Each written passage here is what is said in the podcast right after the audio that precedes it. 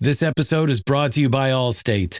Allstate wants to remind fans that mayhem is everywhere, like at your pregame barbecue. While you prep your meats, that grease trap you forgot to empty is prepping to smoke your porch, garage, and the car inside. And without the right home and auto insurance coverage, the cost to repair this could eat up your savings. So bundle home and auto with Allstate to save and get protected from mayhem like this. Bundled savings vary and are not available in every state. Coverage is subject to policy terms and conditions.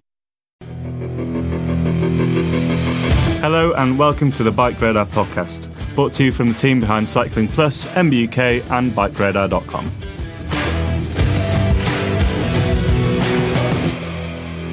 Hello, and welcome to another edition of the Bike Radar podcast. Today, we're going to discuss an article recently published on BikeRadar.com by writer Katherine Moore called Why We Need to Champion Diversity in Cycling. To do that, I am very privileged to be joined by Katherine herself, as well as Aneela McKenna, a mountain bike coach and guide for Go Where Scotland, a part time diversity, inclusion, and wellbeing consultant, and an ambassador for Juliana Bicycles, and Zahir Nayani, a British Asian road and utility cyclist. Welcome all. Hi. Hi. Great. Yeah, thanks for joining me, guys. First, let's get straight into it, Katherine. Let's start where your article starts. What do we mean by diversity and how diverse is cycling currently? Well, that's a really good question. And I'm glad you asked about the definition because it's something that's been um, very widely discussed, I think, especially over the last year. And Aneela will be able to um, certainly give you a lot more background to that. But I think Diversity is a definition when discussing a group of individuals. Diversity is a measure of the differences between them. So that can be loads of different things. It can mean race, ethnicity, socio-economic status, gender, sexuality, religious beliefs, age, ability or disability, physical appearance, background, life experience. There's a huge amount of different factors in that. Um, so yeah, it's certainly a really important one to get your head around at the start. And then how diverse is cycling? Well, that's a really interesting one because you have to look at all those different factors, um, and they're not mutually exclusive of each other either. Um, so when I started researching for the article, there are a couple of different places that I started to look. Um, I'm based in the UK, so a lot of the data that we looked at was UK centric. So some um, things published nationally by bodies such as Sport England, which looks into general trends in um, participation in sports or cycling.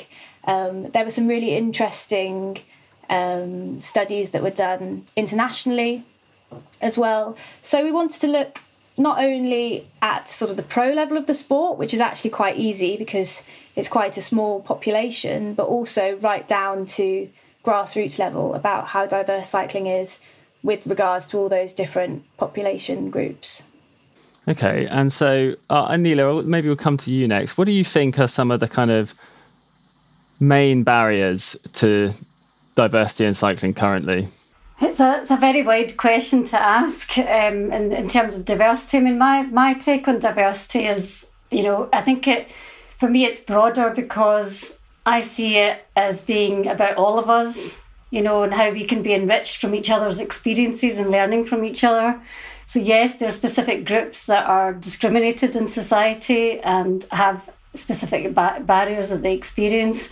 But at the same time, you know, diversity is about learning from each other, um, understanding each other's experiences. You know, we're not individual homogenous groups, we're, we're made up of multiple identities.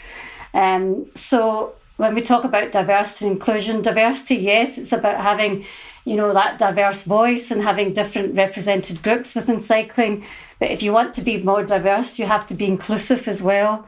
So the environment, the cycling structures, the racing clubs, you know, that the environment, the that, that we're in needs to be inclusive to allow those people from diverse backgrounds to to to come into the space. So, in terms of barriers, there's, I mean, where do you want me to start? Really, you know, if you, I mean, I can go back to basics and think about, well, what, what how does discrimination work? And we we experience barriers in so many ways from uh, our own individual experiences. um, how our re- relationships are, um, how we engage with one another, how unconscious bias might come into play when we make decisions. Thinking about the system structures that we um, we are faced and experience within um, our society um, and our institutions as well. So barriers can be in be across all of these different spheres. You know, let's take take me for example, um, and it, thinking about individual discrimination. I've been somebody that's uh, found it very difficult to actually you know, many years I've lacked confidence in in myself because I am a person of color and a, a person of color and a woman, and because of that, you know, it has actually prevented me from succeeding. That's been a barrier in itself for, for me. But, you know, I have I have dealt with that. I've addressed that and I'm, I'm able to to to push myself forward as a result of that because I know what what what what's been stopping me. Um, so you know that's just really one example of of of discrimination and how how it can play out because you know I didn't have the confidence to maybe go into a particular space, but but um, but recognizing that I'm able to do that, you know, gives me the confidence to then push myself further. Um, so I've had to experience that over the years myself because of um, barriers that I've experienced. Um, but that I think I, you know, I've, I've talked there that that in terms of you know cycling and you know, we can't just think about it in one context. It, it, it comes from a whole range of different um, spheres, from attitudes to, um, you know, to the structures, to how we view ourselves, to how we internalize our own, our own oppression, to to how how we interact with people within within that space. Yeah, and and I guess it's you know I suppose it's important to touch on uh, as Katherine kind of alluded to earlier that there are you know cycling isn't you know just like people cycling isn't just one homogenous thing. It's not just a sport. It's also a mode of transport and people can be you know excluded from different aspects of cycling in different ways can't they Katherine? Yeah absolutely. And I think that's one of the most wonderful things about cycling as a, a sport but it's it's not just that just look at how uh, the, the industry's boomed over the last year because so many people have been getting onto bikes, whether that's because they want to avoid using public transport or whether they want to uh, do something to get outside and stay fit or you know so many different reasons that people are taking to bikes now which is really really awesome. Um, and i think i've certainly taken it for granted growing up that you get taught as a kid um, you know, by your parents. If how to ride a bike, you're starting with terrible, tacky little stabilizers, or the kids nowadays have balance bikes or whatever, um, which look really cool. But uh, yeah, it's remarkable to think that like how lucky I personally have been, and that not everybody gets that opportunity. Um, so yeah, it's so much more than just a sport, and I think if you're into cycling as a sport, as as a racer, or just something that you do at the weekends, whatever, it's really easy to overlook that there's so much more to it. Yeah, absolutely. And I guess you know when I, as a kind of you know a priv- a person of privilege who's kind of young, not disabled, you know, a kind of white male who who kind of gets you know certain advantages from society. It's very easy for me to say overlook the kind of infrastructure of of cycling that can disadvantage certain, you know, say disabled disabled people or disabled groups, or you know, people who lack confidence, as you say, because they weren't taught how to ride a bike at a young age. And so, you know, inclusion is not just about uh, necessarily. I think in in one of the quotes, Aneela, to Katherine, you said it's not just about treating everyone the same. We have to do, as you say, kind of more than just simply treating everyone the same and sort of designing infrastructure and designing the sport and designing things that kind of actively help people get into it rather than just assuming that well if you make access kind of equal then it then it's totally fair and i guess so that kind of brings us to maybe a, point that you touched on in the articles here is is that that representation can be especially helpful when it comes to promoting diversity yeah, yeah I, I, I think that's absolutely right and i think particularly after um, recent events in the US and the recent resurgence in the Black Lives Matter movement, I think there has been a, tang- a tangible realization from big brands that something needs to change. Now, that's resulted in things that I haven't seen done before, including, um, I guess, without meaning to name drop, but I guess Rapha's campaign about diversity in cycling. And ultimately, the important thing there is that they've actually voted with their feet by not only having uh, diverse representation in their PR, but also committing to fund uh, projects and cycling teams to promote that agenda. And I think that's that's really important, and it's worth it's worth noting that. But ultimately, yeah, I think in terms of your um, uh, average person in the street, they're more like they're more likely to take on a new hobby if their friends or peers are also doing the same thing. And looking at it from a, a British Asian perspective, and I'm certainly not a spokesperson for all BAME individuals out there, but just speaking from personal experience, I think there is a task for cultural um, education and awareness raising within certain communities. Um, and those certain communities are first generation immigrants who have spent some really hard yards in the UK to earn money and a roof over their heads. And typically, a bicycle as a mode of transport, you and I would refer it, refer to it as an egalitarian freedom machine. But ultimately, from the communities from the South Asian diaspora, bicycles are actually only ridden if you can't afford a car, right? So uh, there is that mindset that I think the second generation, like such as me, um, are absolutely changing because we can obviously think for ourselves. But there is that element of cycling as a mode of transport being viewed as something slightly undesirable. Um, but clearly, that's changing through ambassadors such as you know Shahina Islam um, um, and and others, uh, Aneela uh, uh, being one. But it shows that the tide is turning, but there are wider considerations at play. And personally, I haven't been subject to any overt um, uh, uh, issues as a result of the colour of my my skin. Um, um, but that's not to say that um, other people haven't, because I don't speak on their behalf. But I also think that actually looking at it from a wider perspective, the focus on kind of macho racing culture, I think, is as much to uh, blame, if that's that's the right word, to um, cycling being quite exclusive as anything else. Because if you open that up to say actually it doesn't matter how fast you go, um, you're more likely to get people wanting to actually pedal. And that's not to say there isn't a space for individuals who wish to do that, because people get enjoyment out of it, and that's absolutely fine. But I think cycling is far wider.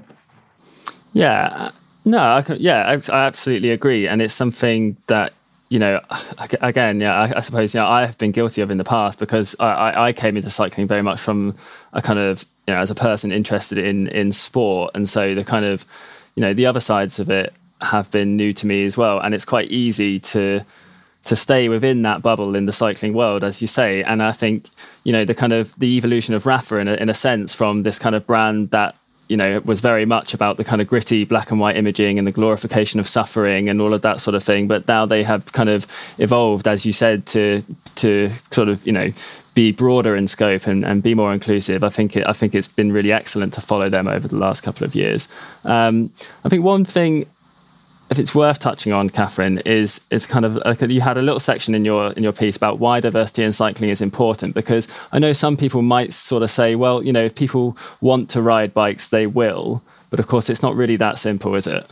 Why is diversity in cycling important, Aneela? Because you know, there are a few people who might sort of say, well, you know, if people want to ride bikes, they'll find it themselves, but actually, perhaps it's not so simple.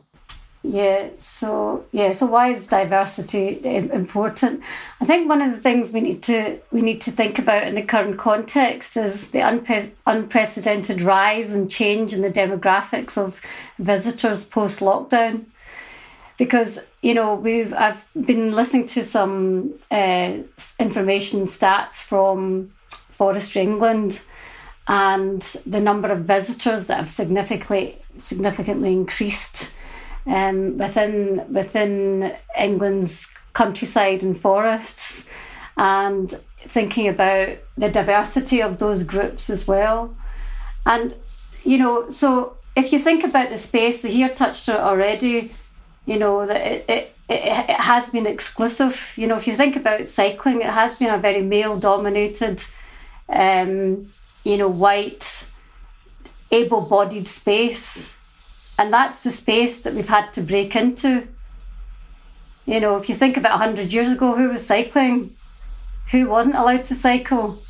Women weren't allowed to cycle. They had to break through that system. And now we're looking at, you know, what Zahir was talking about, about Black Lives Matter and thinking about people people of colour and having to go through that same same process of understanding, well, bicycling is wonderful for everybody, but how do I actually get into it? You know, and you talked Zahir, I know I keep going back to you, but you know, you talked about the, the communities, but it's also about the influences around you as well. If you don't have the influences around you, you know, a lot of people of colour um, live within cities. If you don't have the influences around you, how are you going to know that mountain biking, how are you going to know that cycling is a wonderful thing? You know, for me, I think it's very much starting from the basics. And I think that's why brands and cycling organisations really need to get on top of this and use this opportunity to to engage with different communities to bring them into the space. You know, we, we, we're talking about it and that's great, but we need to make that, you know, we need to be able to turn that into into to action. But you know, if you think about me when I was younger, I never had any influence around me. I lived in the city. I owned my only green space was going to the park. Didn't really know what cycling was about. Even as a woman, I was told that I shouldn't get dirty, I shouldn't take risks. You know, I should wear my pretty dresses, and and so that's how I was grown up to to think. Uh, a, a bike wasn't something for me. A bike was for for for my brother, and that was it.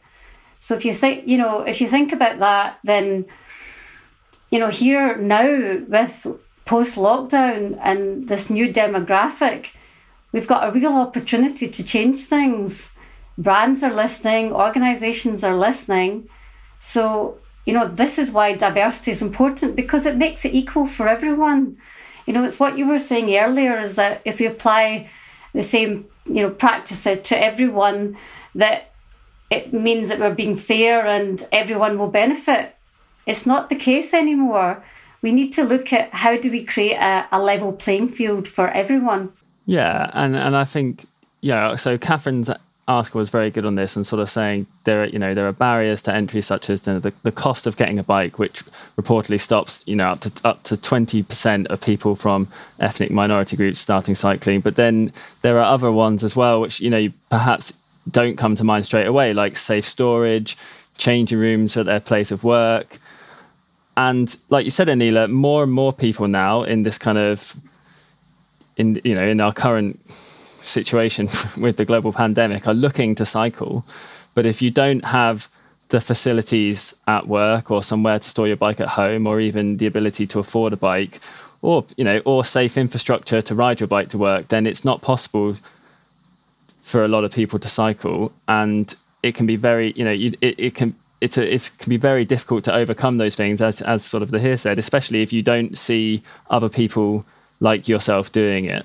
So yeah, it's it's a it's a really interesting one, I think. Um, but the, like I think, like Zahir said earlier, there are you know more and more brands now taking kind of positive steps to make good changes, and obviously we we've already called out uh, Rapha and a few other few other brands. But uh, obviously, Katherine's article mentions another one. Uh, well, a, a, few actually, I suppose. So some like SRAM and Specialized have been very good, haven't they, Katherine? Uh, were there any others that you think have been particularly good recently? Yeah, there were quite a few big ones, um, and I think it's really important to to celebrate those. Obviously, they're just the first step.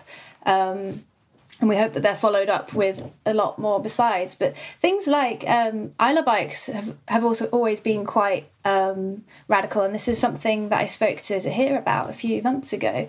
Um, you know, that's the first time I've ever seen a man in Sikh clothing in a bike advert. That's awesome, and they've just sort of relaunched um, new bikes which are made specifically, engineered and designed specifically for older people. So things like lower step throughs to make it really easy, um, and that's that's really really cool. And then things like clothing brands, um, like Machine for Freedom, um, using uh, models including LGBTQ plus, uh, different races, different body shapes, having plus size clothing, which is really really cool. Um, and then even things like events. So Grinduro on the gravel side of things, which I'll always tend back to. Um, they have an open gender race category and 25 places specifically for riders, which come from underrepresented communities at each of their global events. Um, so I think people are really starting to think about how they can start to tackle this and make a change. Um, I've seen something that I've personally been quite um, passionate about over my last few years in the bike industry has been about getting more women into the industry or uh, sorry not into the industry just on bikes in general but obviously also into industry um, and now there's there's really quite a few dedicated initiatives from a few British brands like Hope Tech and Cotic, and that's actually had really impressive results. So I'm hoping that we can transfer those over to do- other demographics as well. You know, I, I, I, think it's great that all these organi- these businesses and brands are, are have got all these community initiatives and programs. But I think the one thing I'd like to to say is that you know it needs to be sustainable. And so we need to, yes, we need to look at working with communities and engaging with them, but we also need to look at ourselves as well and look at our own cultures and think about, well, who, what do we look like? What makes us? How diverse are we? Um, and to think about uh, are there opportunities to pre- pre- bring people in from diverse backgrounds in to learn about cycling to you know it doesn't always have to be an athlete that, that gets the job. It you know there may be other people that have um, interests in engineering or photography or media that, that could be brought into the organization that might lo- create a love for and a passion for bikes by actually being in the industry. So there is some work to be done not not just within communities but within within the brands and within um, organizations themselves Mm, I totally agree with that. I think um, from my personal experience of working in the bike industry, and I can't speak for a lot of people, but as a woman, I found that um, in a lot of cases, I'm in the minority. But um, I've had some great examples of situations that I've been in where I've been able to offer a very different perspective. And that's not just because I'm talking about doing something that's specifically for women, it's just a different idea, or perhaps I have slightly different interests to my colleagues.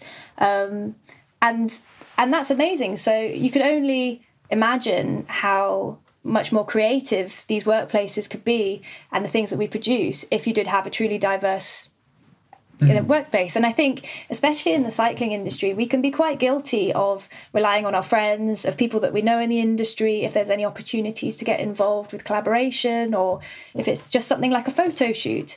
But if you're only asking your friends and the people that you know within your sort of communities or circles, and that's not going to create a diverse representation of of cycling on the whole. So I think the industry has a lot of work to do to try and break out of that. And I think more people in the industry is absolutely key.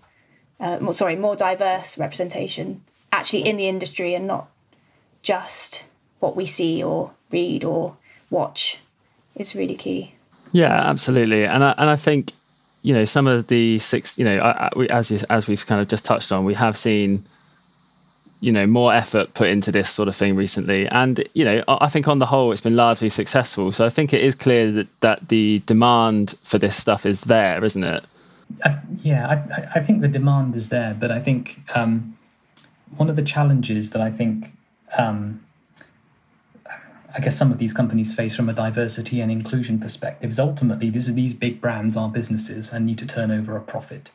That's the you know I won't go into the details, the intricacies of capitalism, but that's ultimately what, you know, that that's what keeps the lights on.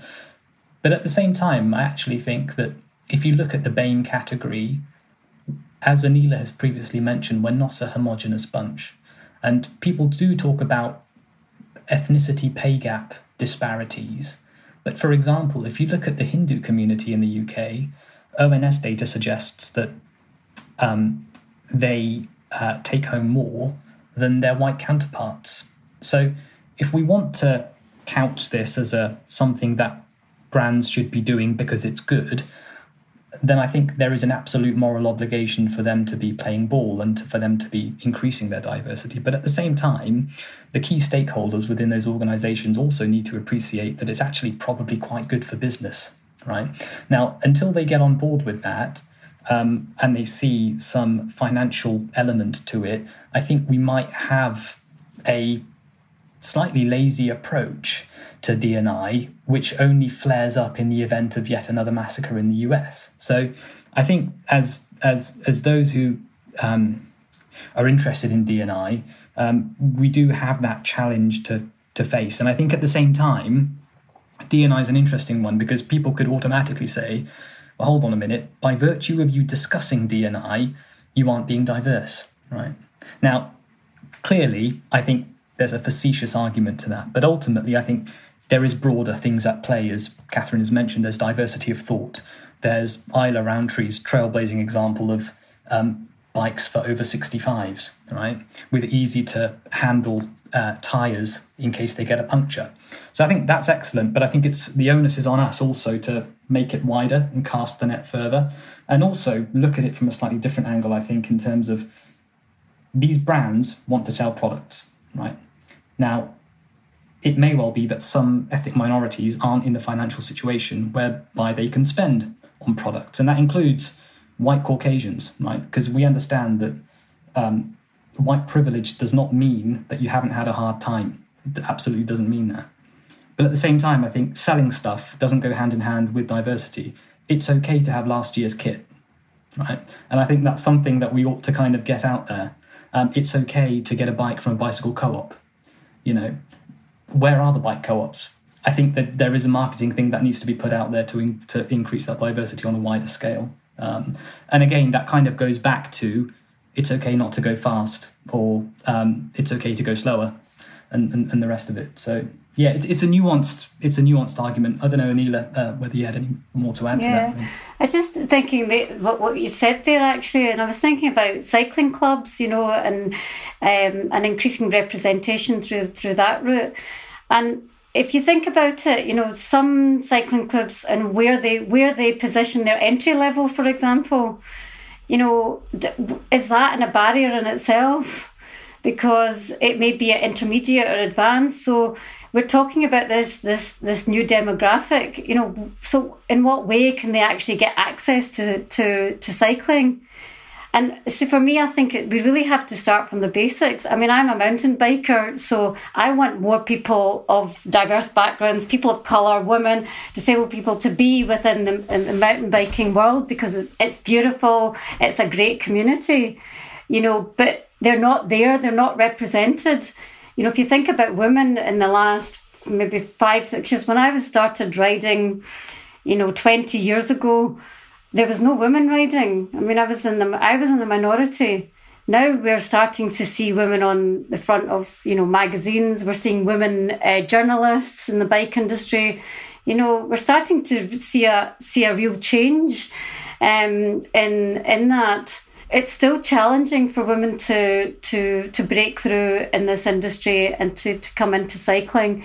But it's amazing. There's so many spaces that women can go into now and you're starting to see a change and a shift in the industry where um, women are more represented because if you have if you have if that voice is not rep- represented then how are you ever going to change things? But if you have one voice one voice can emp- empower another a hundred voices. You know see since black lives matter i i have been so proud to see so many people of color speak out you know, and even just to be here with Zahir, um, it's it's wonderful. I've met so many people that cycle that are people of colour that I didn't know were there because they're not represented. We don't see them in the in social in social media. We don't see them in branding.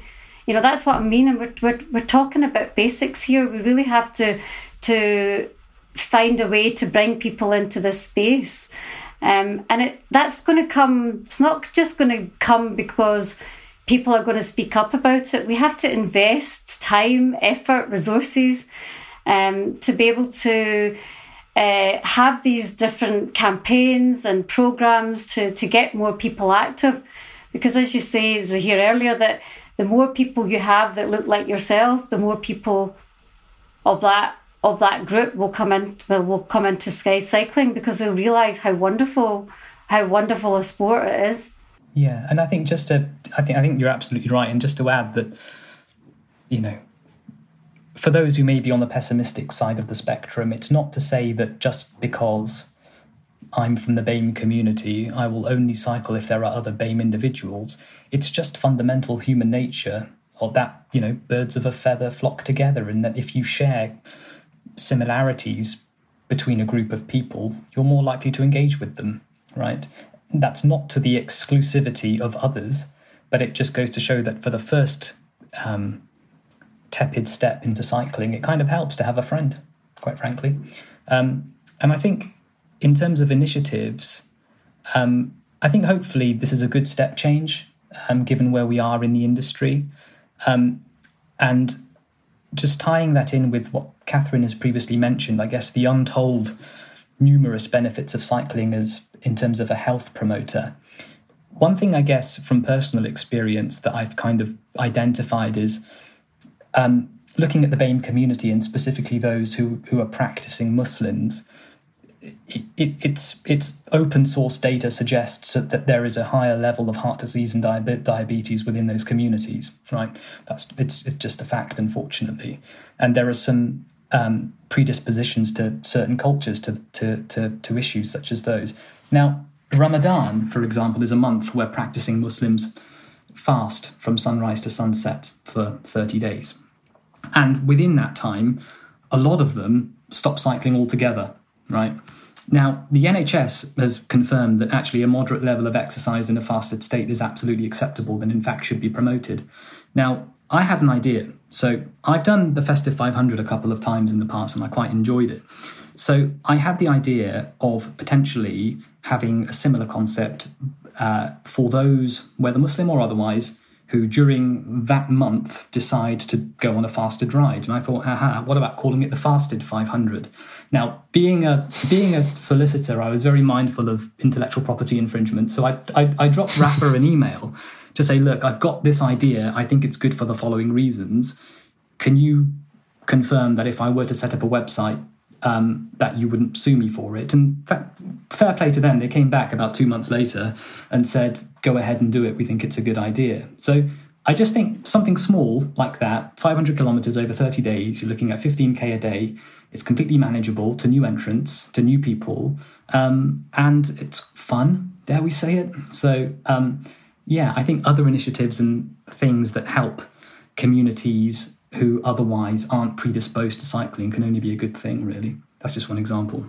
Yeah, absolutely. I think that's uh, a really great example to kind of illustrate your point about how you know i mean I, I, think ultimately you know the kind of aim of increasing diversity in cycling i suppose is that we all just want more people on bikes because we believe that cycling in kind of every single form whether it be road cycling for sport for utility for mountain biking you know just enjoying yourself it's a really really good thing. And and i think like you you touched on to here it, it doesn't have to be exclusive you know promoting the inclusion of one group does not mean the exclusion of another or a kind of you know increasing or uh, decreasing opportunities for another group. And and I know that you know there can be a certain amount of defensiveness around this in this sort of but we're trying to sort of cast it in a positive light in that sense because I think what really matters is is trying to get people on bikes because it's it's good for their health and it's good for their happiness isn't it